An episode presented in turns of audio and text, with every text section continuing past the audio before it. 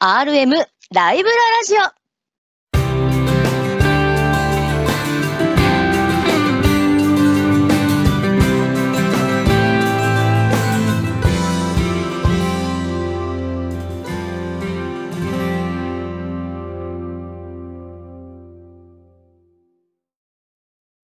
猫パブリッシングの鉄道書籍 RM ライブラリーの編集担当さんが様々な旬の鉄道の話題をお届けいたします。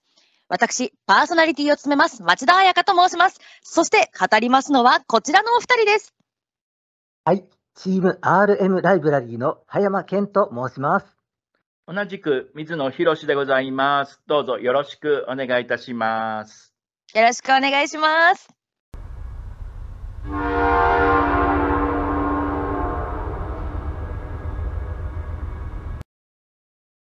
さて、今回は滝口別冊編集長にご登場いただきます。また何やら別冊の編集の合間でご登場ということです。よろしくお願いします。はい、RM モデルズ別冊編集部担当の滝口です。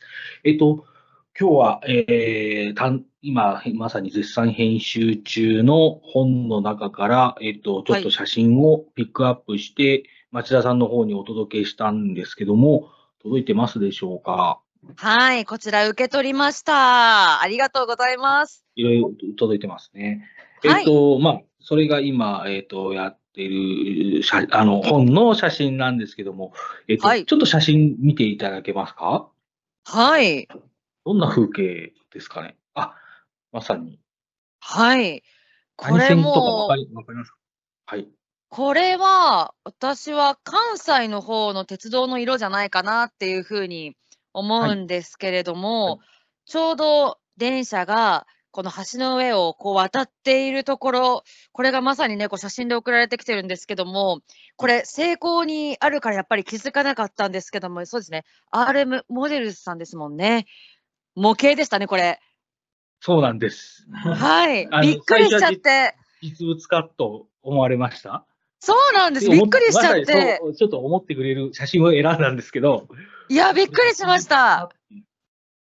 そうなんですよ。最初の2つ目が、読みの通り、阪急の電車の鉄橋ですね。はい。その次、ごめんなさい。私、順番をあまり覚えてなかったんで。あ、それ、まさに、街の様子ですね。そうですね。これ、駒沢って書いてますか？あ、そうです。駒沢、東京の、駒沢大学の駅周辺の風景ね。はい。これもはや鉄道がいないですけれども。そうなんですけどね。地下鉄なんで、地下2を再現してるんですけど、写真が、リアルなのは、地上の部分だ。はい、いやー、すごいですね。建物とかアパートも、もう本当にこう、本物かなっていうふうに思うくらい、そうですね、見事に作り込まれてますよね。はい。実際にある建物、おそらくその角のオレンジ色の干物屋さんって書いてある建物は、はい、取材の店を元におそらく作っているものだと思うので、その隣のマンションとかはね、ある程度模型の既製品をアレンジしてるぐらいだとは思うんですけども。はい。そう、窓のところのなんか窓ですかね、壁ですかね、この広告みたいのもなんかハンバーガー、照り焼きバーガーにうまいって書いてあって、こういうのも細かく見ていくとまた面白いですね。多分窓ガラスにポスターみたいなの貼り付けて、なんていうんですか。内側からは窓になってないけど、なんか棚とか置いちゃって、なんかそういうのになってる。はいはいはい。よくある。はい。そういうのを再現してるんだと思うんですけど。そうですね。厳選食材、メニュー豊富って書いてあるのも、素材かな？厳選素材。すごい見えますね。ありますよね、こういう場所。ありますよね。なんかわかるって思いながら見ちゃいました。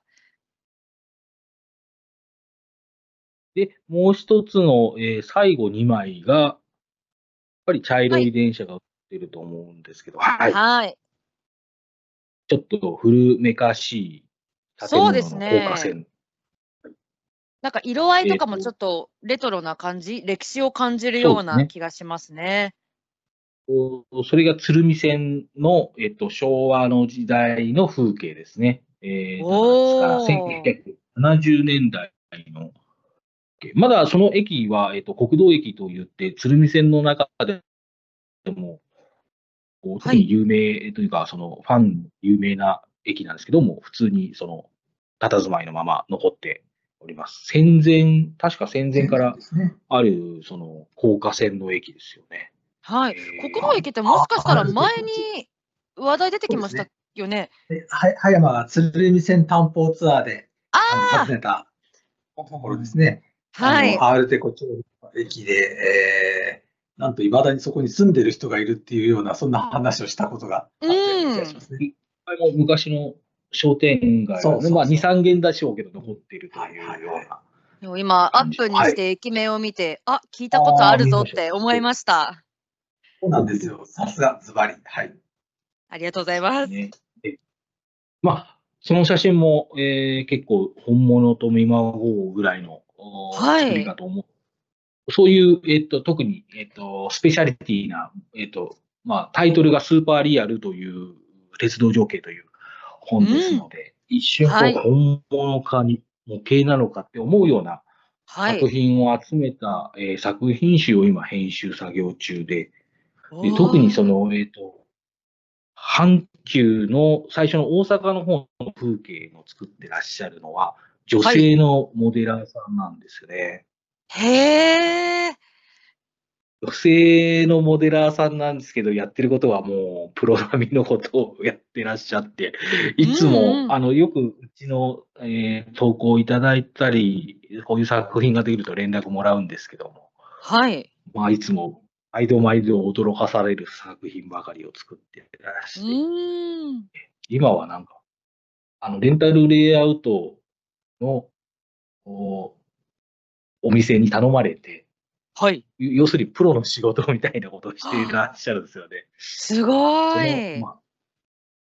ですよ。そして仕事も確実早いってびっくりするんですよね。一日で線路の砂利を、部屋の中の線路の砂利を巻いちゃうぐらい、まあ、それがちょっと、例えばで言っても、あまり分かんないと思うんですけど、やったことある人だと結構大変なんだぞっていうのが分かると思うんですけど。あ、じゃあ、私が今、想像した以上に大変な作業なんですね。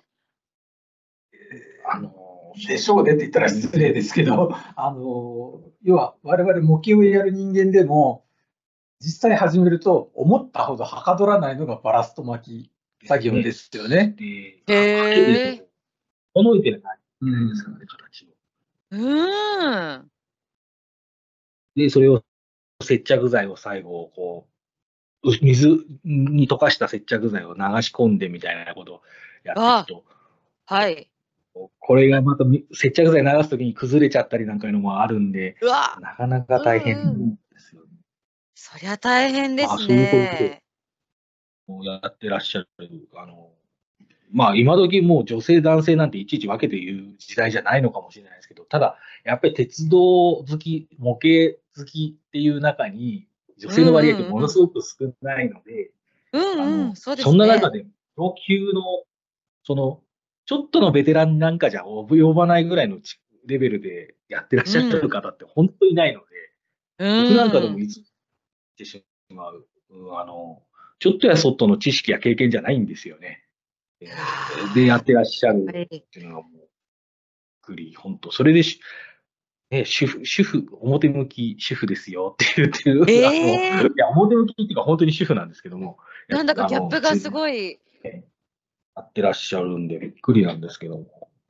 はい。まあ、そんな作品も、載っけてますんで、今まさにそういう作品を編集作業しながら、一個一個作って、ページを作ってる本ですので、それがまあ、発売予定日が3月の中旬、まだちょっとごめんなさい、正確な数字は言えないんですが、はい。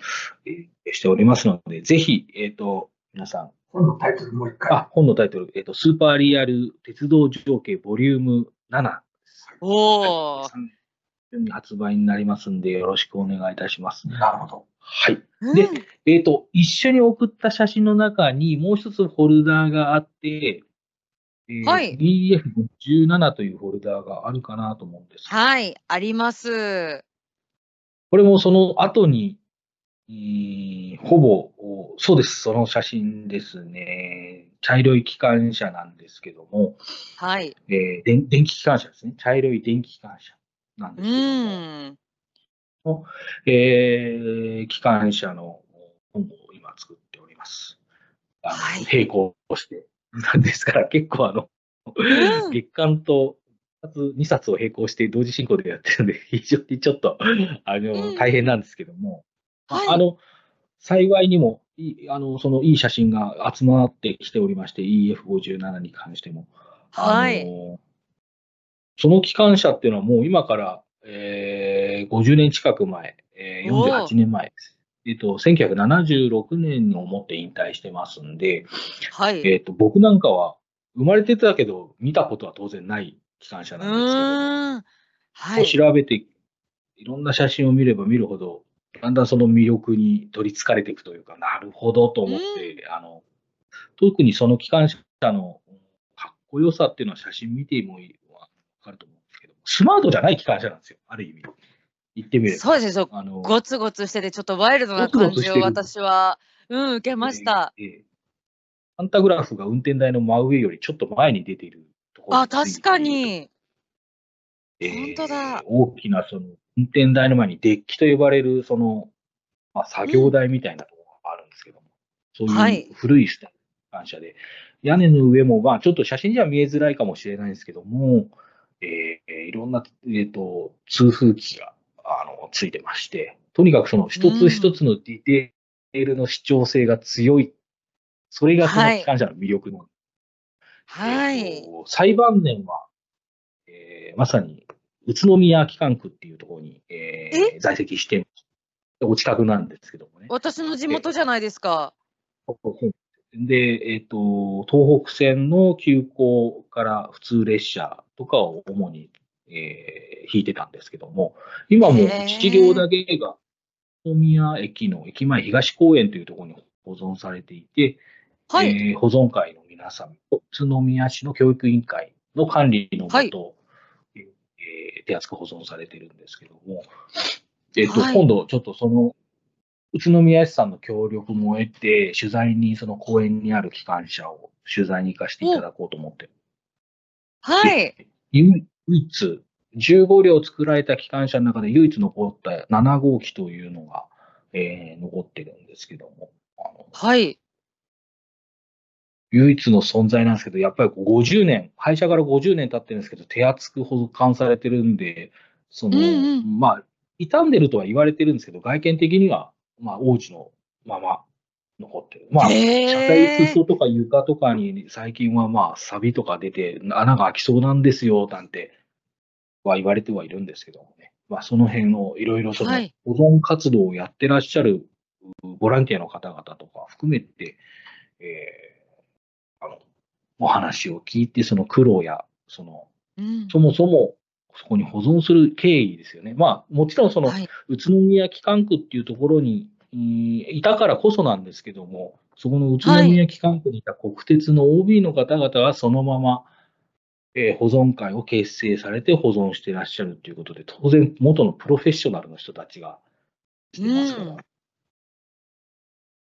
そういうところの勘どころっていうか、どこをどう修理すればいいんだろうっていうのは、勘どころはわきまえた上でやってきたので、そうですね、当然、はい、いい状態なんですけども、そういうお話とかもお聞きできたらなと思って、今まさに編集をしております。はい。じゃあ本当にまた濃ゆい一冊ができそうですね。そうですね。また次回でもこの、EF57 その次回の頃には、宇都宮に行った後でしょうので、またいろんなはい、お話が、得れるとは思うんですけども、ここでまたお伝えしたいと思いますので、はい、ぜひ、よろしくお願いいたします。はいはい、EF57 の本は、正式なタイトルが、鉄道車両ガイド、ボリューム39。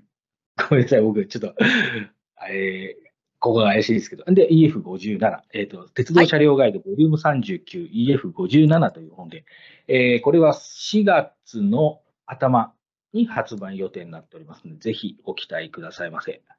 はい、楽しみにしております。はい、よろしくお願いいたします。